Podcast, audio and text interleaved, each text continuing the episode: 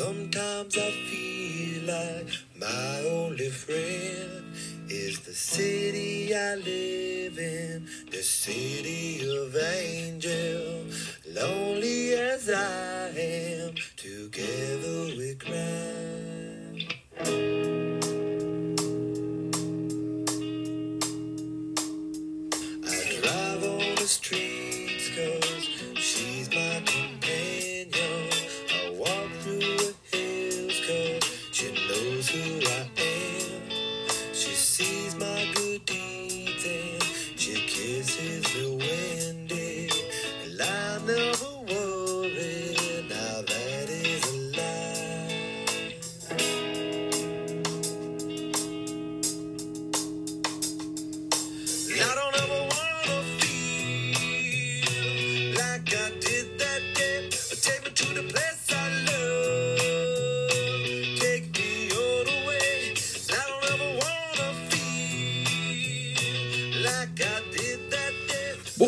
Bom dia, comunidade Go New.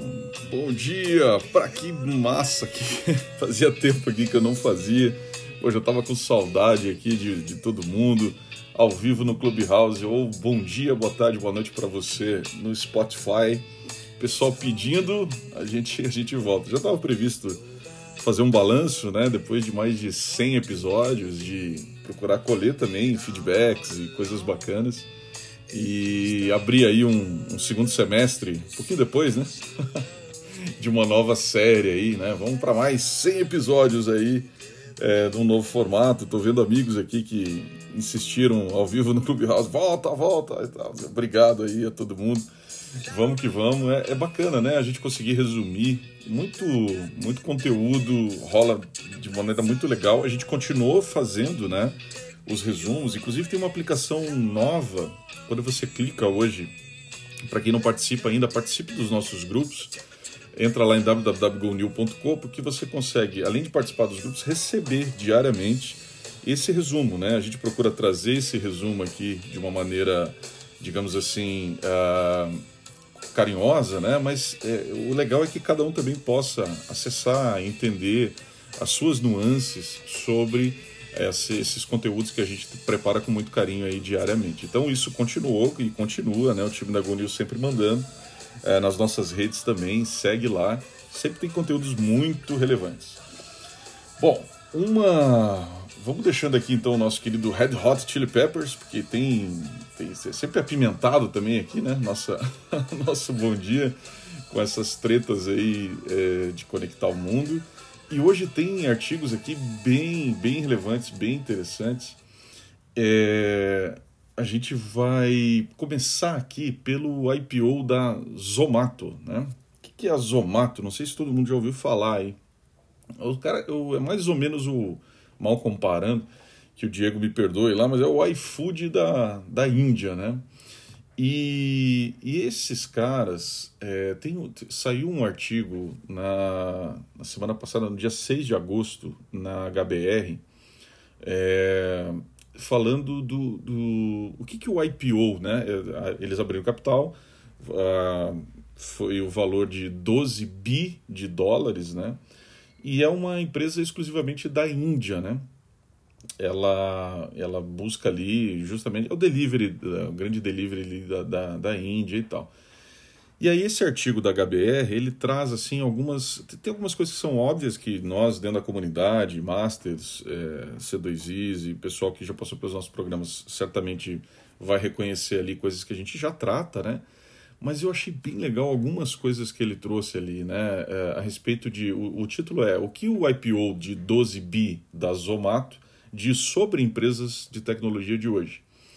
E ele aponta ali seis é, nuances, e a primeira coisa que eu acho bem legal né, é que ela fala assim: ó, a WeWork não é uma empresa de tecnologia, apesar de, é, de afirmar o contrário, que era uma empresa de tecnologia. Né?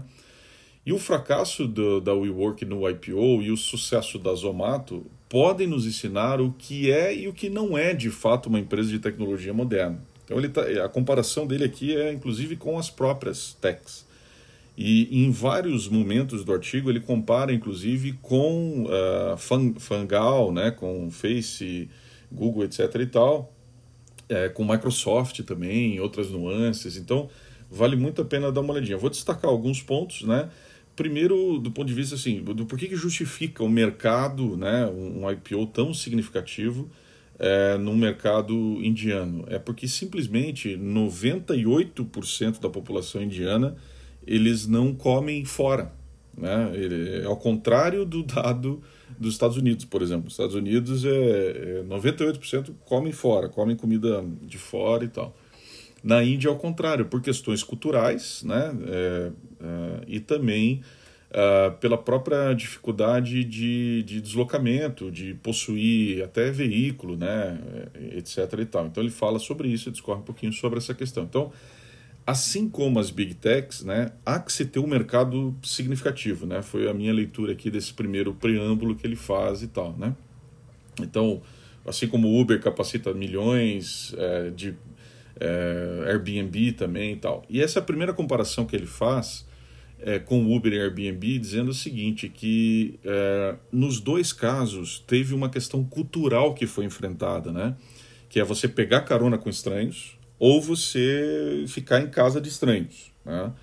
E aqui é, ele tem um grande, um grande é, desafio também, que é, no caso da Índia, que 98% das pessoas não têm essa cultura, ele, ele conseguir transformar essa cultura das pessoas comer de estranhos.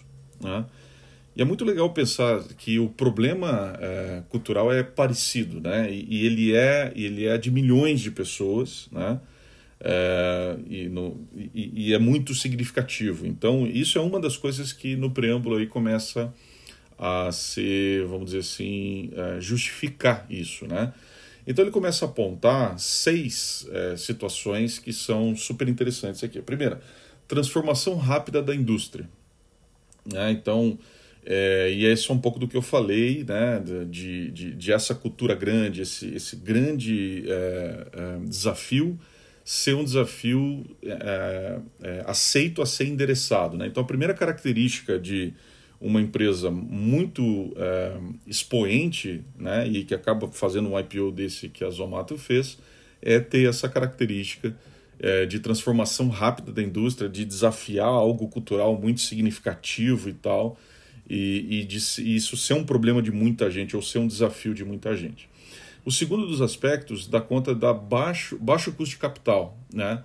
mas com ativos locais extremamente valiosos. Aqui eu achei muito legal, porque quem fez já os programas da Gonil lembra do Day Asset, né, que eu tenho falado e que está lá atrás desde o meu livro e tal, né, que é o ativo do dia. Né?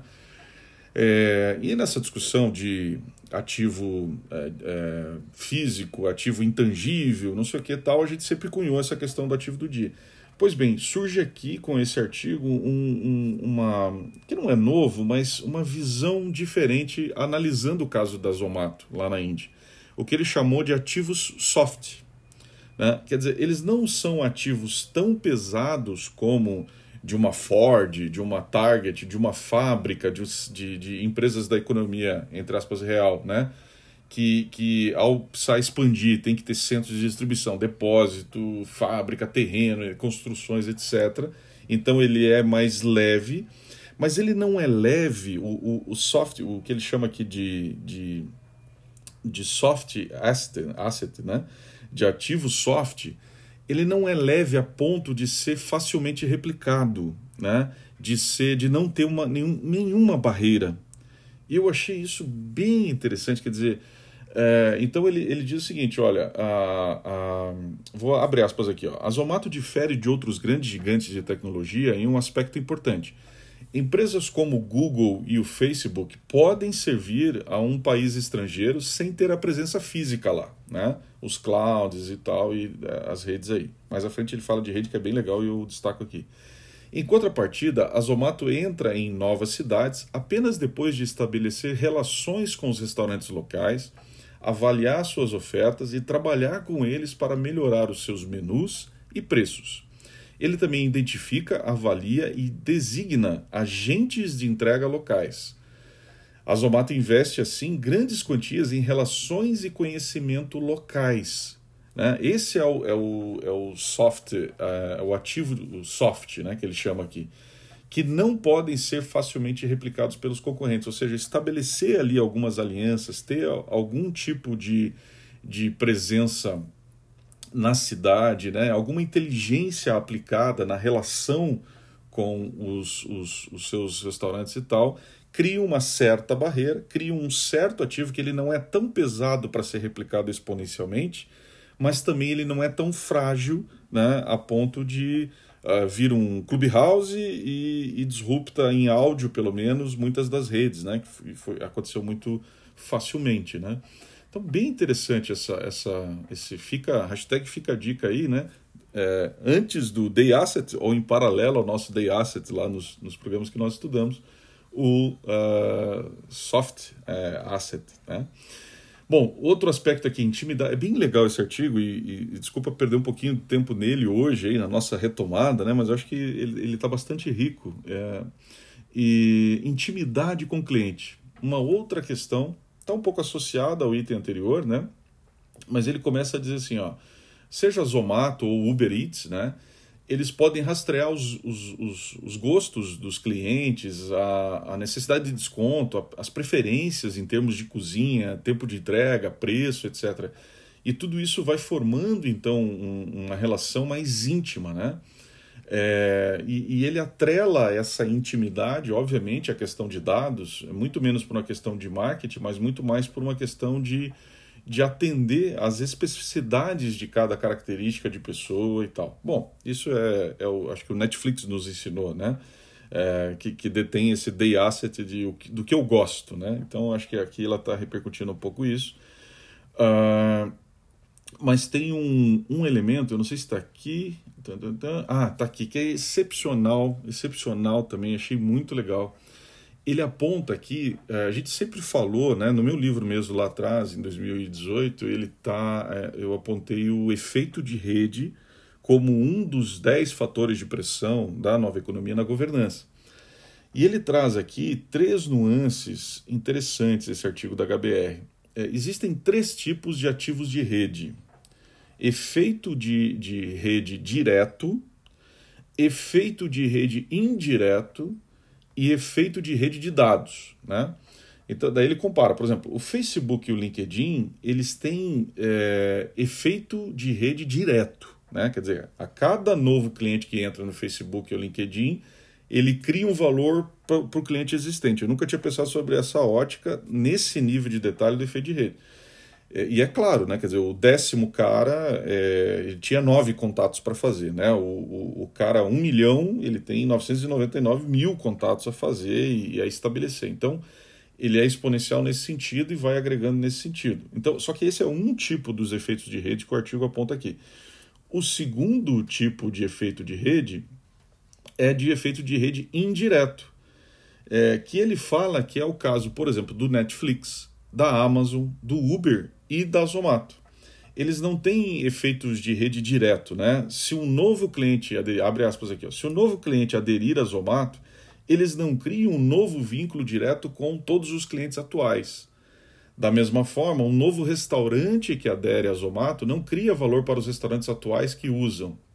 No entanto, em uma plataforma de dois lados, é, como a Zomato, existem efeitos de rede indiretos Quanto maior o número de clientes, maior o valor dos restaurantes e vice-versa.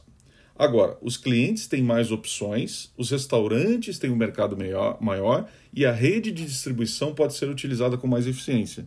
Então, ele não é um valor uh, de efeito de rede direto, né? super né? plugin, assim.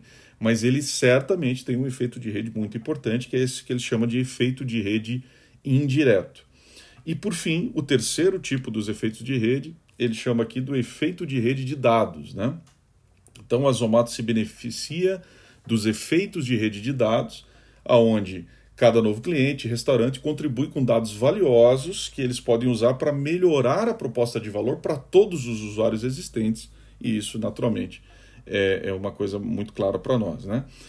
Então, muito legal. Bom, para ir fechando aqui, eu acabei é, me estendendo, porque eu achei muito interessante esse, a análise do IPO da Zomar, 12 bi de dólares, né? muito significativo, e sendo comparado com outras companhias, é, também big techs e tal, as diferenças, Achei muito legal mesmo.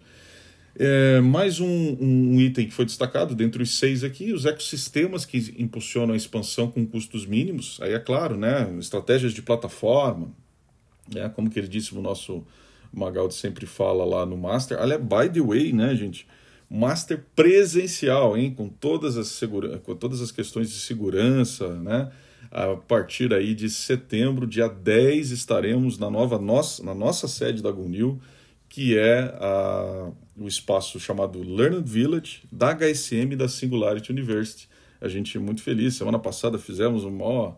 invadimos a praia lá, semana passada e estaremos, estaremos juntos lá. Então, para você que ainda não fez o Master, venha, tá sensacional. Cris Junqueira do Nubank, tem, vai ter uma porrada de novidade. Ah, não, mas ainda tem um desconforto de fazer presencial? Vai ser híbrido. Aliás, como nós fizemos em 2018. Nós já nascemos híbrido lá atrás. As pessoas iam se queriam para as aulas. Muito antes de pandemia, a GoNew já nasceu dessa forma. E, e uh, desviei aqui, perdão, mas ecossistemas que impulsionam a expansão a custos mínimos tem a ver com essa estratégia, né? Eu lembrei do Magaldi, a estratégia adaptativa, o novo livro dele com o Salim e tal, com o Salib.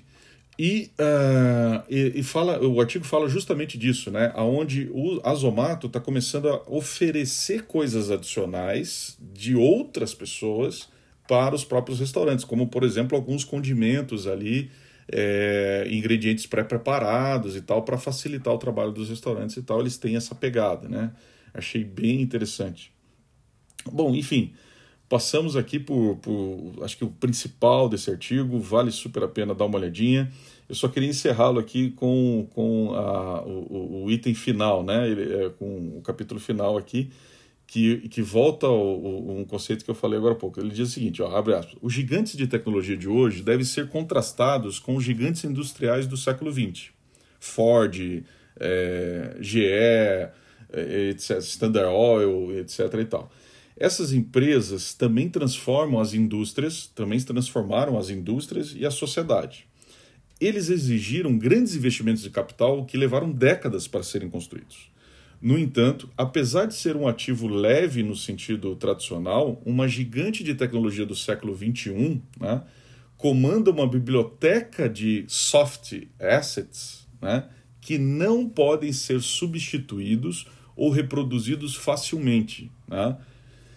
Quão fácil é obter a confiança e reproduzir os relacionamentos, redes e dados personalizados de 1,5 bilhões de assinantes do Facebook? Ele termina perguntando. Então é sensacional esse conceito do, do, do, do soft asset, né? Quer dizer, é, achei maravilhoso, maravilhoso, muito legal. Vamos avançar aqui.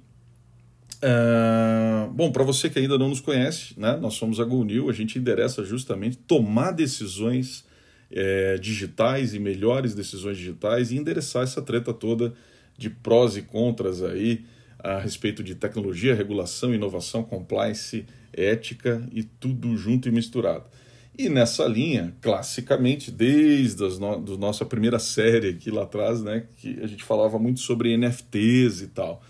E saiu aqui, o Radar Go News, sempre muito afiado, né? Ó, projeto mostra a união de cocriação artística e NFTs. É um portal chamado Stone, stonercats.com que é simplesmente sensacional. Assim, o, o link vai estar tá nas nossas redes, vale muito a pena ver. Olha só, faça parte da magia, financie o conteúdo que você deseja assistir. É isso que estamos fazendo na Stoner, Stoner Cats. Compre um dos nossos NFTs colecionáveis para assistir a nova série de curtas animados da Mila Kunis, por exemplo, e amigos, incluindo as forças criativas por trás do Toy Story. É, e por aí vai. E aí você compra um dos, do, dos, dos, dos, gatinhos tal, mas o que tem de diferente aqui é justamente que você está é, é, unindo a, a, a cocriação artística, né? ou seja, é, on the fly, né? com os tokens é, de ativos não fungíveis. E é bastante interessante. Aí ele traz ali o Vitaly Buterin, né? o, o Buterin, como é que pronuncia? Acho que é por aí o Vitalik, não Vitalik. Puta, hoje, tô enferrujado ainda, gente. Vamos lá. Vendei o desconto.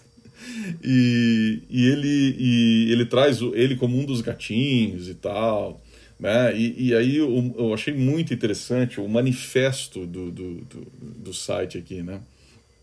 É, eu vou ler só um trechinho aqui. Os humanos contam histórias desde o início dos tempos, e essas histórias moldam a nossa cultura. Na Stoner, na Cats, acreditamos que os contadores de histórias merecem uma saída onde possam ser valorizados e apoiados sem ter que se curvar à máquina da grande mídia. Sempre tem que ter um, um vilão, né? A lá empíricos. Portanto, estamos inclinando o modelo de cabeça para baixo e testando uma nova arquitetura usando NFTs que podem conectar contadores de histórias diretamente ao seu público e essencialmente descentralizar a produção de conteúdo. Enfim, né, é, e, e, por aí vai. Eu achei legal aqui, é, no final do manifesto, ele coloca: Isso está meio confuso? Com certeza. As partes mais interessantes do futuro geralmente são. muito legal, muito criativo aqui. É, Bom, esses foram dois dos, dos destaques do, eixo Capital Account, né? Sempre a gente acompanhando dentro da lógica do Go New Guide. Se você não entende ainda o que, que é o tal do Go New Guide e tal, pode baixar gratuitamente o nosso e-book. Está lá em www.gonew.com. Aliás, todos os nossos e-books são gratuitos, são de propriedade intelectual do Instituto é, Governança e Nova Economia. E, e a gente constrói isso coletivamente, né? Isso é muito legal. Bom, Uh, no eixo Data Tech Cyber, a gente tem um artigo muito interessante. Agora eu vou passar rápido aqui porque já foi o avançar da hora, né?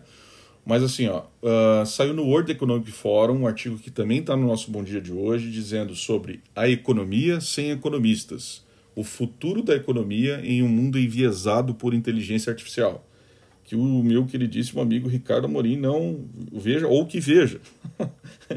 mais cedo ou mais tarde, as máquinas dos economistas é, de inteligência artificial substituirão os economistas humanos em muitas áreas. Né? É, algoritmos de aprendizagem são supervisionados ou de esforço que podem usar força bruta no conjunto infinito de relações e variáveis e irão revolucionar a economia. Só que tem um porém, o viés da inteligência artificial na formulação de políticas econômicas pode ser reduzido, mas será inevitável, segundo esse artigo do, do, do Fórum Econômico Mundial. Né? É, uma abordagem prática poderia ser é, usar a inteligência artificial com transparência sobre o tipo ou um nível de parcialidade e ou com base na numa vontade dos eleitores, entre aspas aqui, né? Enfim, é bastante interessante esse artigo também, e o que eu achei mais sensacional é que ele pegou, existe um, um uma tecnologia que é o, a inteligência artificial mais avançada desenvolvida até agora, que chama-se GPT-3 da Open, é, Open é, AI, né? Uh, e ela, e eu achei, é sensacional. Ele, ele usou o artigo, os articulistas aqui, eles usaram essa, essa tecnologia de inteligência artificial para ir perguntando questões da economia. E é, e é sobre isso que o, o artigo discorre aqui. Ele coloca claramente, aliás, ele dá até um toque, ó. É, antes de você ler as perguntas, que foi a resposta da inteligência artificial, tente você responder as perguntas antes de ler. Então ele pergunta ali, por exemplo, qual é o caminho mais curto para o desenvolvimento econômico? E aí tem a resposta da inteligência artificial e o comentário dele de baixo. E, e por aí vai, tem várias perguntas, muito interessante artigo, bem legal. É, por exemplo, o imposto sobre a riqueza é eficaz na redução da desigualdade? Aí a inteligência artificial respondeu assim: não, não é. É meio maluco, né? Ler, falar e ler e falar isso aqui, né? Bom, gente, então, a inteligência, o economista aqui de inteligência artificial disse que é, é, o imposto sobre a riqueza não é eficaz na redução da desigualdade. A razão mais importante para isso, continua a resposta aqui da, da máquina, a razão mais importante para isso é que as pessoas com alta renda têm muito mais mobilidade do que a maioria da população eles podem se, se mudar para outro país ou outro estado para evitar o imposto. Se você quer tributar os, riscos, os, riscos, os ricos, precisa ter um imposto global. E, e aí ele começa, ele dá esses exemplos e começa a dizer assim, ó, tá vendo? Esse aí é um exemplo de viés de inteligência artificial. E ele começa a dizer assim, bom, vamos ter, vamos ter então as máquinas keynesianas e as neoclássicas, né? E, e por aí vai. E aí ele começa a dizer algumas preocupações e soluções. Bom, pelo avançar da hora, eu, eu não vou me ater aqui a mais, mas assim, super recomendo também esse artigo do, do futuro da economia em, é, em um mundo enviesado por inteligência artificial, uma reflexão também muito importante que nos ajuda aí. Bom, para ir fechando, referências muito legais, né, gente? Tava com saudade aqui de vocês todos e que legal que a gente pôde, pôde retomar aqui para ter essa, essa sacudida, né? Em 30 minutos ou menos. Uh, a gente vai procurar fazer com certeza segundas, quartas e sextas, tá? Nos demais dias, esporadicamente faremos também se houver é, conteúdo super relevante, assim, tá? Então é mais ou menos assim que a gente vai combinar. Mas, de qualquer maneira, a gente vai ter sempre nos nossos grupos, nas nossas redes sociais, esse resumo, né? É, em áudio é que por vezes estava ficando muito pesado para a gente fazer é, e aí a gente vai agora distribuir dessa maneira assim. Em geral vai dar muita vontade e nós vamos acabar fazendo, mas eu queria assumir o compromisso com vocês aqui de segundas, quartas e sextas nessa segunda grande série nossa aqui nesse segundo semestre, tá bom? Bom, ainda temos na Forbes saiu uma matéria relevante sobre o que está por trás das recentes aquisições das empresas como Magalu, Via Varejo e lojas americanas. E ele teste um pouquinho, tentando entender e tal o que está havendo. Um dos coaches aqui, é, o que é o do Fernando Gaboa, da, da, da KPMG, estou vendo aqui a Mariene da KPMG e tal, tem que trazer o pessoal para cá. Tra, traz o, o Gamboa aqui para falar para a gente sobre isso aí, Mari ele diz aqui o seguinte: ó, o que está havendo é uma inversão do modelo. O digital vai se tornar o canal principal, tendo o físico como suporte. Né? Então, é isso que, que, que ele cunhou ali, etc. E, tal. e por aí vai. Muito bem, para ir fechando aqui, ainda tem é, um, uma, uma matéria, uma entrevista com o Steve Blank, né? o cara que não entende quase nada e qualquer coisa desse negócio de startup e tal, né? É, da Universidade de Stanford, para quem não conhece, né? O Steve Blank, grande, grande autor e um dos caras aí que, que realmente é, é o gurus né? do, do, do, Vale do Silício aí dos nossos tempos e tal. Ele, é, ele disse o seguinte, a matéria é do Pequenas Empresas Grandes Negócios e ele cunhou aqui, ó, este é o melhor momento da história para ser um empreendedor, tá? Então vale muito a pena também dá uma olhadinha ali nesse, nessa matéria. E para fechar, é, um, um artigo que eu achei assim também bem interessante saiu na Folha sobre as empresas que estão usando blockchain para afastar suspeitas sobre as suas ações de ESG. Olha que interessante, né? E aí ele, ele coloca ali é, uma série de, por exemplo, é, como funciona a certificação de reciclagem por blockchain. Né? E aí tem ali uma, até um infográfico muito bem produzido tal que fala sobre a JBS, que inaugurou uma plataforma né, de rastreabilidade da, da cadeia produtiva é, dos seus fornecedores e tal, e que utiliza esse tipo de conceito e tal.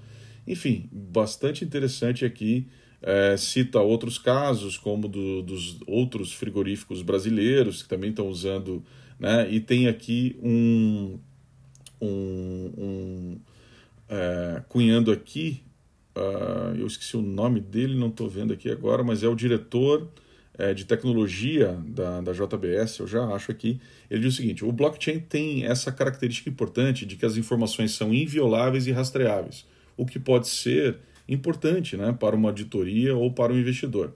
Ele garante que os dados colocados pelo pecuarista não serão adulterados aí, segundo esse, esse conceito. Eu não achei aqui o nome do cara, mas o link da, vai estar à disposição aí. É, achei aqui. Márcio Napo é o diretor de sustentabilidade da JBS, não diretor de tecnologia, perdão. Muito legal. É bacana também ver uh, empresas né, preocupadas com isso e, e, e buscando fazer. O, o, artigo, ele, além desse infográfico muito interessante da, da rastreabilidade com blockchain e tal, na, ele tem ele é bem didático né, sobre o que é e tal. Tem até alguns infográficos adicionais aqui a respeito disso. Então, vale dar uma olhadinha para quem tem interesse nessa questão aí do blockchain. Então hoje falamos de um mundo enviesado de inteligência artificial, falamos de blockchain para afetar as suspeitas sobre SG com referências riquíssimas. Falamos, é, de, de, deixa, destruímos aqui o IPO da Zomato, da, da, da Indiana, né, da, da, da do, do iFood da Índia, digamos assim, né? É muito interessante o artigo, vale muito a pena dar uma olhada. E falamos também de uma referência interessante de cocriação artística com NFTs e tal. É, e, e, isso é, é mostra o quanto está diverso, né? As coisas que, que a gente tem que se atentar aí. E eu acho que é como nós uh, falamos em GoNew, né? Com uma sociedade capaz, refletindo sobre essas questões, é que a gente vai tomar melhores decisões. Né? Não é só com o avanço da tecnologia, porque ela será enviesada, e também não é só sobre avanços regulatórios, porque se, ele não, se eles não forem construídos com pessoas que tenham bons repertórios e com uma sociedade que tenha repertórios adequados, não vai adiantar nada, serão, não serão boas leis, ou serão leis tardias, ou muito joviais, como a gente também discute lá dentro do C2I, que regular cedo também não é legal. Então é isso, vamos voltar aqui com o queridíssimo Red Hot Chili Peppers Under the Bridge e bom dia para vocês, voltando o nosso queridíssimo Bom Dia Sam Control, galera. Um abraço, valeu.